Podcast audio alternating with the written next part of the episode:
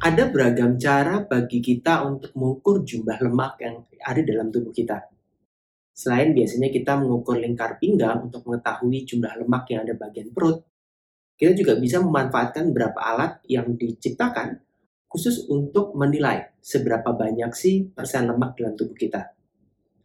Ada beragam pilihan alat yang bisa digunakan, mulai dari yang mahal sekali sampai yang relatif terjangkau mulai dari yang memerlukan keahlian seperti kaliper cepitan kaliper ya atau kita menggunakan alat yang bisa langsung digunakan. Pada video ini kita akan bersama-sama melihat berapa pilihan alat yang biasa digunakan untuk pemeriksaan persen lemak dalam tubuh. Kita kemudian bisa menentukan bagian lemak yang mana yang mau kita ukur lalu alat apa yang akan kita gunakan. Karena setiap alat ini punya kelebihan dan kekurangan masing-masing. Yuk kita saksikan cuplikan dari kelas interaktif Gizi Gama mengenai metode untuk mengukur lemak di dalam tubuh.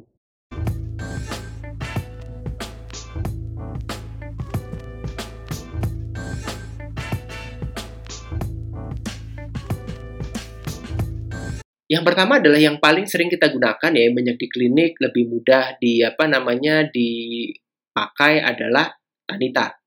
BI atau Bioelectrical Impedance Analysis. Meskipun mereknya nggak mesti Tanita ya, ada yang kayak Omron juga lebih murah misalnya.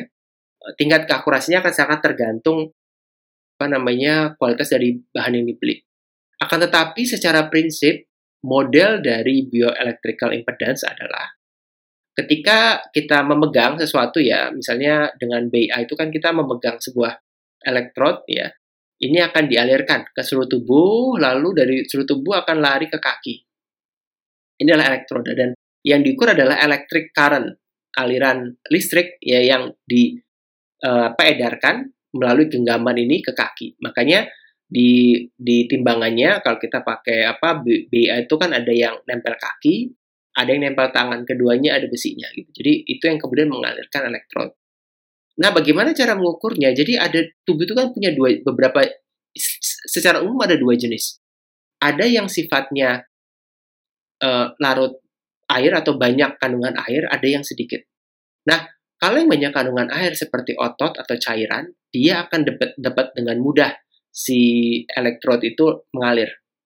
Uh, aliran apa electric current istilahnya. Aliran listrik itu gampang dengan mudah mengalir. Tapi kalau jaringan lemak itu kan karena isinya uh, sel yang ada lemaknya, electrical current atau aliran listrik itu sulit melampauinya. Sehingga frekuensinya menjadi lebih rendah. Yang dibaca oleh BIA ini adalah uh, perbandingan antara high frekuensi dan low frekuensi. Ketika lebih banyak low frekuensi artinya lebih banyak juga penumpukan lemak bawah tubuh. Karena lemak itu lebih sulit dialiri listrik dibandingkan dengan otot.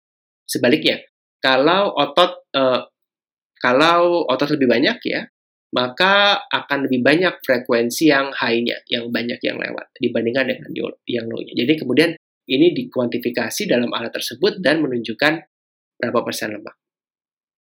Lalu ada yang lebih agak lebih advance sedikit, yaitu dengan air displacement plethysmography. Ini adalah bagaimana kita mengukur volume. Jadi tubuh kita kan ada volume otot, volume lemak ya. Nah, volume ini kan uh, setiap bahan itu atau jaringan itu beda-beda. Nah, di air displacement plethysmography, salah satu mereknya adalah pot-pot. Ya, ini kita dengan mengukur udara, udara atau air yang terdapat di dalam chamber. Orang suruh masuk ke chamber tersebut nanti diukur uh, udara atau uh, udara yang ada di sini ya. Lalu kemudian dari sini kita akan kelihatan karena densitas dari lemak itu berbeda dengan otot. Kalau densitas dari lemak itu hanya 0,9 kg per liter. Sedangkan otot ini densitasnya adalah 1,2 kg per liter. Jadi dengan cara mengukur uh, volume, ya kita bisa mengidentifikasi seberapa banyak si lemak yang digunakan atau yang ada dalam tubuh dan seberapa banyak ototnya. Itu dengan cara mengukur massa per volume dari pot-pot ini. Ya, tapi ini teknologi yang nggak terlalu banyak digunakan di tempat kita ya karena lumayan mahal. Meskipun ada yang lebih mahal lagi yaitu DEXA atau Dual X-ray Absorptiometry. Ini adalah salah satu scan tubuh yang cukup akurat ya untuk melihat beragam jenis mulai dari persen lemak tubuh, tetapi tidak hanya itu ya.